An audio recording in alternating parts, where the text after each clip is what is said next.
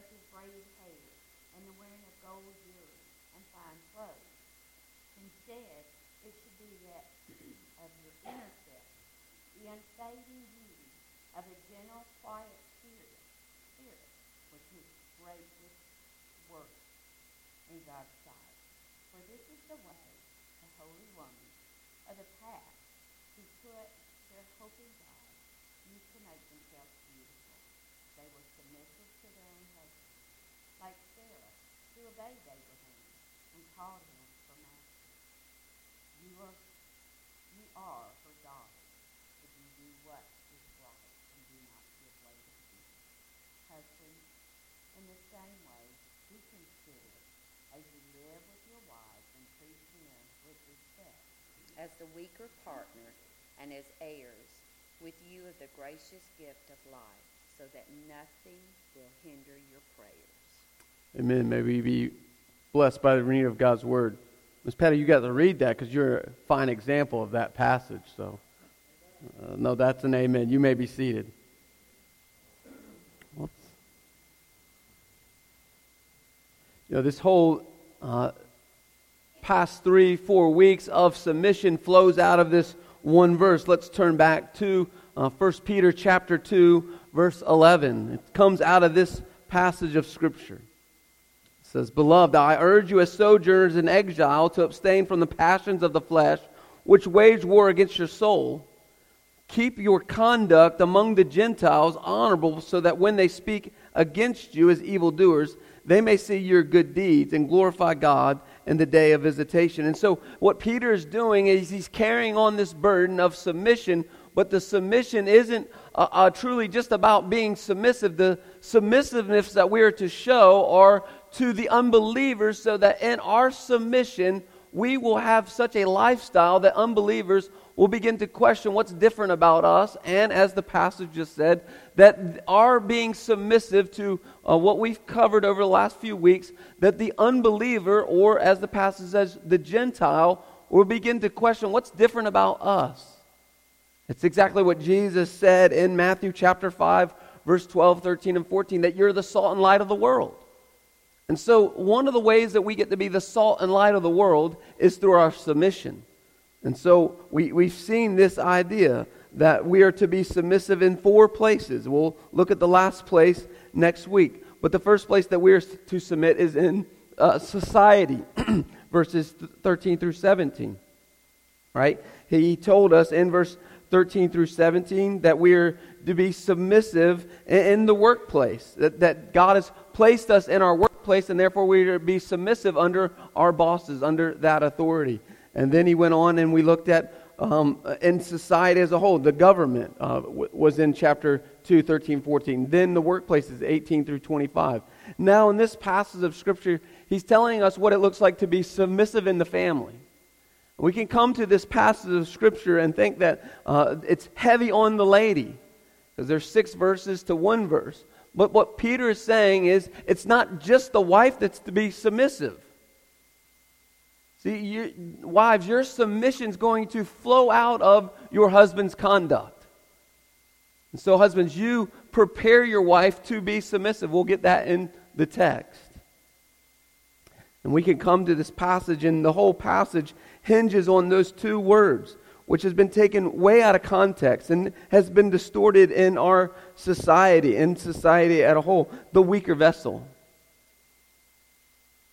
You see, the, that doesn't mean they're a weaker person. That doesn't mean they're less than the, the man. That doesn't mean uh, that the, the husband's over the wife and because he's more blank. What that means is, just from a pure physical standpoint, the wife is a weaker vessel. And so it's our job as the husbands to what? Look over the weaker vessel. And my fear is that so often what's happened in our society is that we've taken the weaker vessel, and um, it, it, it gave me great disturbance yesterday watching the news. Half a million women marched on uh, Washington yesterday. Now, I believe in women's rights. I, I believe that we men have to fight for women's rights. But our society has taken these two words and has totally construed them for what God never intended them to be. And so it's our responsibility, church, and it's our responsibility, men first and foremost, to care for the weaker vessel and to prop the weaker vessel up, our wives, so that they can succeed. And so this morning, I want to look at these two things. Two things I want to look at. First, we'll go verse by verse through the text. We're going to look at the wife's responsibility in submission. And then, men, we will look at our role, the husband's responsibility in submission. And so we'll look at verses 1 through 6 first. Two things uh, we'll look at, and well, three things we'll look at, and your, the wife, your responsibility. So, ladies, this part of the passage is directed to you. And then, men, I'm coming home and I'm going to lay the heavy on us with one verse. Because I believe that one verse, verse 7, if we don't live out verse 7, the wives will never be able to live out verses 1 through 6. And so, husbands, the responsibility in this text lies on us. Though Peter has spent the majority of the time in this text uh, about this passage, I promise you this the weight of the passage is in verse 7. And so I'm going to go hard at the end, and I'm going to step on toes, and um, just know that now. So if you don't want your toes to be stepped on, begin to curl them up in your shoes. But ladies, I'll address you first because that's how uh, Peter addresses. He says this. Let me read verses 1 through 6 again and then dive into the things that Peter says to you. It says, likewise, wives, to be subject to your own husbands. Underline own husbands. It's a key in this whole passage. So that even if some do not obey the word, they may be won without a word by the conduct of their wives. Verse 2 When they who the husband sees your, the wife's respect and pure conduct. Do not let your adornment be external, the braiding of hair and the putting on of gold jewelry or the clothing you wear. Verse 4 But let your adornment be hidden, the hidden person of the heart, with imperishable beauty of gentle and quiet spirit, which in God's sight is a precious is very precious. For this is how the holy women of hope in God used to adorn themselves by submitting to their own husbands, as Sarah obeyed Abraham, calling him Lord. And you are her children if you do good and do not fear anything that is frightening. And so the first thing we see is in verse 1 and 2. The first thing is this Wives, your responsibility is to do this, is to be submissive and faithful. See, this passage of Scripture is all about one thing. This passage is about the believing wife serving her unbelieving husband. And so, what happened in that day and age, think about it. In their society, when a woman would come to know Christ and her husband did not come to know Christ, what that meant in the home and what that meant outside the home. What, what was taking place is if a woman came to know Christ, then the husband looked like they had a, a defiant wife.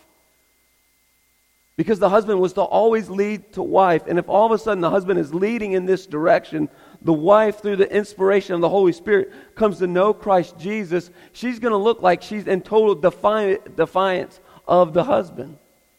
And so, what Peter is saying through the inspiration of God is to say to the woman who has come to know Christ, hey, in your submission and your faithfulness, it's to win your unbelieving husband over. So, that's what the text is primarily speaking of. But how do we in the church flip that and say, how does that speak to us? I believe it's this way. I believe it is through our submissive behavior and our faithful behavior. I think what's important to understand what submission means. We've been talking each week about submission. Submission simply means to come under rank. So if you think of that in a military setting, the, the, the general of the army had people that were submitted to him. That did not mean that that general was superior over all of his soldiers. It wasn't that that general had more than the soldiers. He was just placed in a position that gave him more authority. That's true in the home. It's not because the wife doesn't have all that the husband have. It's God's design that the, the man would have authority in his home and to lead that family in submission. And I'm going to get to it in this passage. Husbands, you must first be submissive and faithful. So, though it's talking about the wife here, the wife's responsibility is to be submissive and faithful. Men, it applies to you and to me. Am I submissive and faithful to God the Father? Because I cannot leave my family if I'm not in my own submission. And if I cannot be in submission to God, then the people that God has placed under me are never going to fall into submission because of that. And so, wives, it is your responsibility to remain submissive and faithful. And here's the important part. I said to underline this in your Bible to your own husbands. That doesn't say to be submissive and faithful to every man, it says to your own husband. Peter uses that word because that word has so much about intimacy. And that word, the intimate thing that God is talking about, is this intimate relationship that God is using to show us ultimately what it looks like for us, the church, to be submissive to Him as His bride. And so, if you think about the picture, he's given us the picture of marriage to show us the picture of his marriage to his people. And God is saying to us as his people, are we submissive and faithful to him? And if we are, then, ladies, you will be submissive and faithful to your husbands. This is God's design. God's design is for you to be submissive and faithful to your husband. Husbands, I'm going to get to us at the end. It's our design to be faithful and submissive to Him. And then he goes on to say it this way Be subject to your own husbands, be submissive to your own husbands, so that even if some do not obey the word, now, that word doesn't mean the gospel. That word just simply means the truth, what is happening. Like unbelieving people are not going to believe the truth of God. And so, what Peter is saying to the wife is even though they may not believe, you live your life in such a way that's going to be very attracted to them. Here's what uh, one writer says Peter's point here is that the wife, the wife's godly behavior, is the most valuable testimony to open the husband's heart to the gospel. I believe that's true both unbeliever and believer. He will need to hear, he, the husband, will need to hear the words of salvation, perhaps from her. But it will be as he, the husband, is able to observe her submission and as a faithful wife that she truly condemns the gospel to him, commends the do- gospel to him. How a believer lives in that most intimate relationship helps make the grace of Christ believable. Did you catch that last line? How a believer lives in that most intimate relationship. There's no other relationship that God has given to us that's more intimate than the marriage relationship. Not even to your kids. There's things about your wife and your husband that your kids do not know and ought not to know. And it's in that most intimate relationships that helps make the grace of Christ believable. And so, wives, are you living out the gospel without word so that it's believable to your husband? The next point is this that you must be modest. We can get caught up, and our tradition has gotten us caught up in the external modesty. I'm not going to say this morning that modesty externally isn't important. But you can have the most modest external features and have no internal modesty. We've seen that historically. The church has gotten it right externally, but internally it's dying. And that's what Peter is saying to the wife. You see, back in their culture, the Greco Roman culture, these women were devoted to superficial adornment, wearing cosmetics and wearing costumes and wearing jewelry and putting their hair up and, and to, to gain attraction for themselves so that they would get all the attention. And what Peter is saying to us, it's not about the external, it's about the internal. You, you see that in the verse. He says, not of imperishable things internally, uh, of externally things, but internally. Right? So, uh, uh, verse 12. But let your adornment be what? A hidden person of the heart with the imperishable beauty of a gentle and quiet spirit and so, what does it mean for us to be, and for you wives, to be gentle and quiet? Here's what one writer says The beauty of a gentle and quiet spirit will last for eternity, in contrast to the fleeting, the, the fleeting beauty of jewelry and clothing. Your clothing, your things you put in your hair, your gold, will all be ruined and gone. Well, there is one thing that will last for all of eternity it's your internal beauty. It's your internal gentleness. It's your internal quietness. Uh, the word gentle means this. He says to you, to you wives, do you live a gentle and quiet life in front of your husband? The word gentle means to be humble or to be meek. It means to not resist on one's own rights, not to be pushy, not to be selfish, not to be demanding on its own way. It's what Jesus told us in uh, the Sermon on the Mount, that, that to be the meek will inherit the kingdom of God. And so that word meek simply means this it means a great deal of power under control. I used this illustration when I went through the Sermon on the Mount. But the, the meekest creature on all the planet is the horse. But they're also the most powerful creature, if you will, on the planet. But it takes you to, to break the horse or make the horse meek to get it to go the way you want it to go. And that's what Peter is saying to us and to you wives. Live a meekful life and live a gentle life. The word gentle or quiet means this to be still or, tw- or tranquil. I don't know if you've ever been around a non quiet wife. Uh, they're not very attractive. Uh, I see them all day, every day in my private practice. I'll say this off the record, but it's on the record because it's going to go on uh, the internet. Most of the times, I just want to tell the lady to shut up. I know I can't say that to her, but I just want to say if you would just be quiet for a moment, you can hear your husband's heart. But they're doing too much talking, they're not living a tranquil life. But I believe they're not living a tranquil life, a peaceful life, a gentle life, a quiet life, because they're caught up in anxiety of what Peter says in the part of the passage where he says to the wife not to be frightened by submitting to your own husbands, verse 6, as Sarah obeyed Abraham, calling him Lord, and you are her children.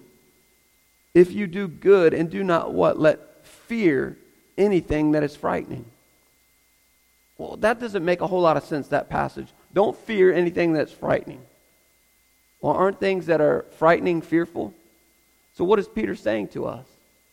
I believe what Peter is telling us in those few words is this that there's going to be a lot of things that are frightening and terrifying if you place your trust and hope in your husband and your husband alone.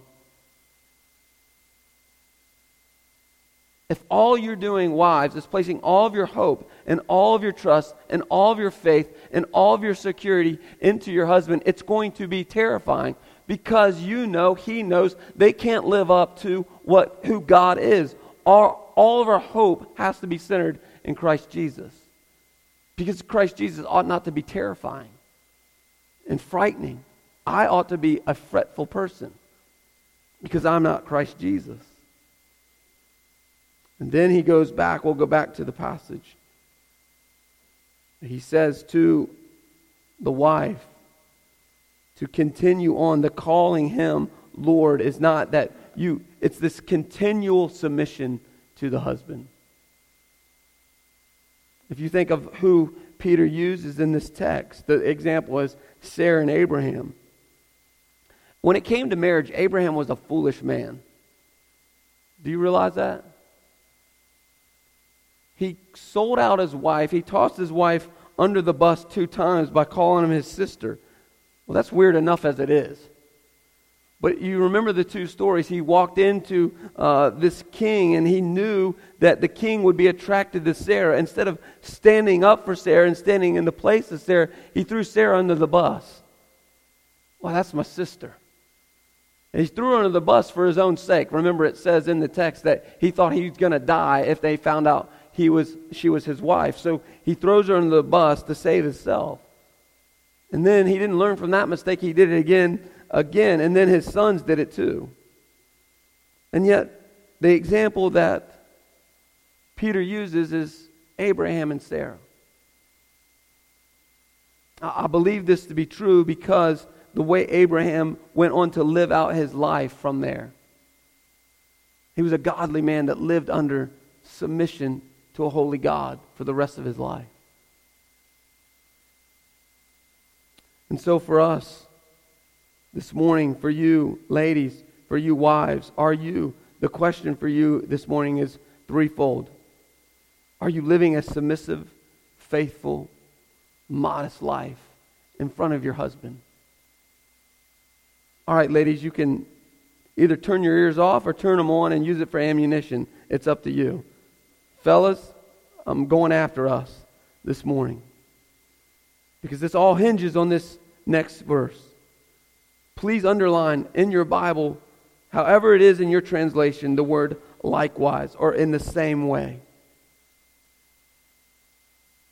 So Peter comes out of the gates when he addresses the husband and says to the husband, Hey, the same way the wife is to submit, you husbands are to do it likewise, the same way. Well, what are we to do the same way? Husbands, live with your wives in an understanding way, showing honor to the woman as the weaker vessel, since they are heirs with you of the grace of life, so that your prayers may not be hindered. The first thing, husbands, that we must do do we live lives of consideration? That's what the word understand means. Likewise, Husbands, live with your wives in an understanding way.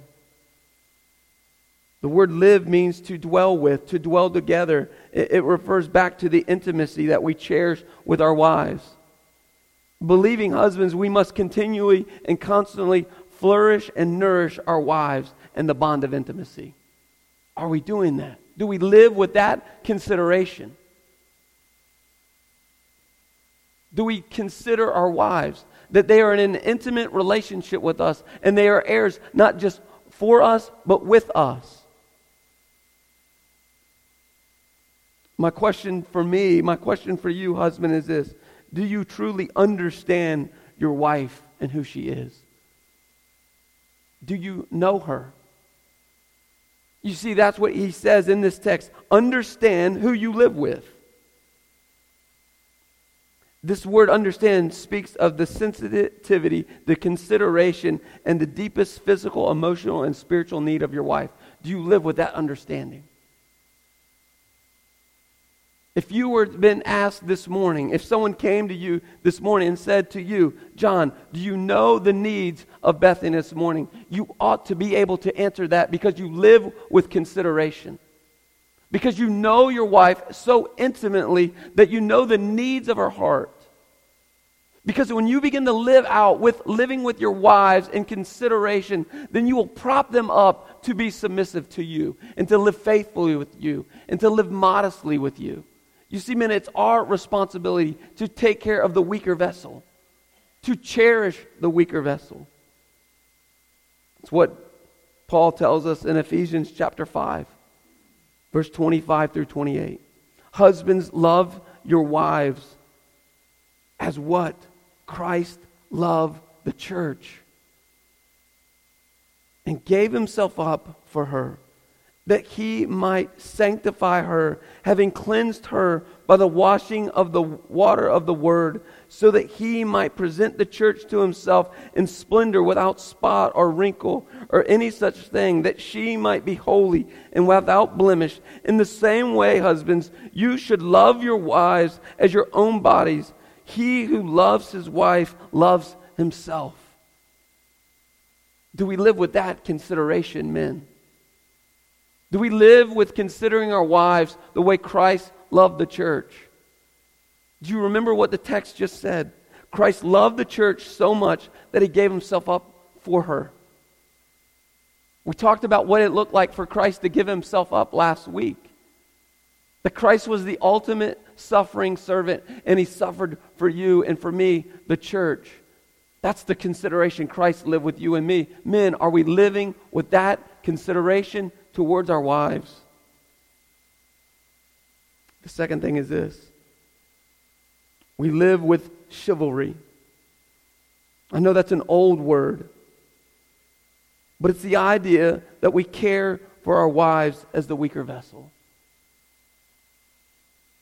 Do you think of a chivalrous person?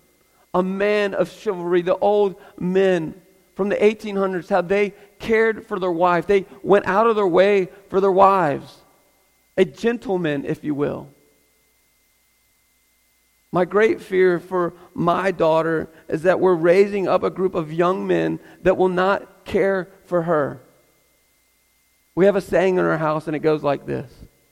She messes it up all the time, but we're going to drill it in her head. Tennyson, you live with this motto the boy goes down and the girl goes free. Meaning that it's the boy's responsibility to do whatever they can to make sure that you are safe. And if you ever date a boy that is not laying his life down to make sure you're safe, you get out of the car and you call daddy. Because I promise you this, Tennyson, I will lay my life down for you. And my prayer is she's seeing that modeled with me and Jenny. And this isn't to toot my own horn. But I try every day. One of the things I do in our family is to open the door for Jenny, just the car door. And I'm telling Tennyson, don't you ever get into a car if the boy doesn't open the door for you. That will speak volumes to me. If I'm going to, I promise you this I have no shotgun, but I'm going to buy one before Tennyson gets to be 16. I'm not going to use it, so I'm going to go to Larry's and he's going to teach me how. But I'm going to stand in my front door with the shotgun behind the door so homeboy doesn't see it. But I'm going to watch very carefully. If he's walking to the car and he doesn't open the car door for you, I promise I'm going to hopefully put the shotgun down, but I'm going to walk outside and tell the young man, you don't have the privilege and the honor to take her out tonight. Because if you don't have the honor and privilege of opening the door for her, I don't know what on God's green earth you're going to do to her when you leave this parking lot. So tonight, you do not have my permission to take her out. Now, Tennyson's going to hate my guts for it. I get that. And I hope one day she's going to find that, that, I've loved her well. But I want her to be with a man that will care for her heart because she is the weaker vessel. And I don't mean weaker because of anything, but just the way God designed her. And I pray, my prayer this week is that she's seeing me model that with Jenny. And my prayer is that Cedar is seeing me model that out with her mom, his mom, and model that out with his big sister so that when Cedar is 16 and he goes to someone's house to pick up a date, that he's opening the car door. It's a simple thing, but it will have huge implications for his life. And so do we men live with chivalry, knowing that God has created the woman in a different way. That is why God in the garden said to Adam, You are to provide for your family. We are the providers, men. That doesn't just mean food, that doesn't just mean money. That means we provide everything for our wives and for our children emotionally, spiritually, physically. Are we doing that for our wives, the weaker vessel? And the last one is this. The last part of seven. since they are your heirs with you. Fellow heirs. That word means companionship. Do you, men, live with your wife as one of your closest friends? Is she truly your companion? Is your wife your companion? It's the most intimate relationship God has given to us. It's the greatest gift God has given us. It's the sweetest blessing that God has given to us a marriage. Do we treasure that as our deepest relationship on the planet? I say all this in closing because of this last phrase. He's saying for us, you wives, us husbands, to live in submission to one another and to God. Why? So that your prayers may not be hindered. Now that, that line is talking primarily about a unbelieving wife and a believing husband, how they live out in that context. So that a, a believing husband is praying for his unbelieving wife, and a believing husband, wife is praying for her unbelieving husband, that they will come to know Christ through salvation. But that's not only what the text is talking about. That's primarily what it's talking about. But what that text is talking about is are we living in obedience to this text in submitting our lives to the God of the universe? Because if we're not, his promise is clear. Your prayers may and will be hindered. And so, for me, as the pastor, as a person, as a believer, I've got to ask myself this question Are my prayers not being answered today because of how I'm living out in my relationship with Jenny and with God? And husband, you must ask yourself that same question. And wives, you must ask yourself that question. Are our prayers not being answered because of our lack of submission this morning? You see, that obedience pleases God and provides the testimony to honor Christ Jesus before a, a lost and dying world. It all hinges on our relationship with our spouse. Church, are we living in such a way that's attractive to unbelievers? It starts with our homes. Men, it starts with you. And women, it follows you through submission. But men, we must submit to the Lordship of Jesus Christ first and foremost. To honor him, to obey him, and to serve him. So we can serve our families in the same way. Let us pray. God, I pray as a husband, a dad, a friend, but most importantly, a follower of yours, that I will live my life in submission to you. And therefore, God, when I live my life in submission to you, I will consider Jenny. I will honor her. I will cherish her. I will live in deep companionship with her. Often, God, I, I, I fail, God, in those ways. And I cry out before you and before these people for forgiveness and also for courage and strength to continue to live out my daily walk with you in front of her and with her. God, I pray for us as husbands in this room that th- this morning we will examine our lives and ask ourselves those questions over and over as we leave here today.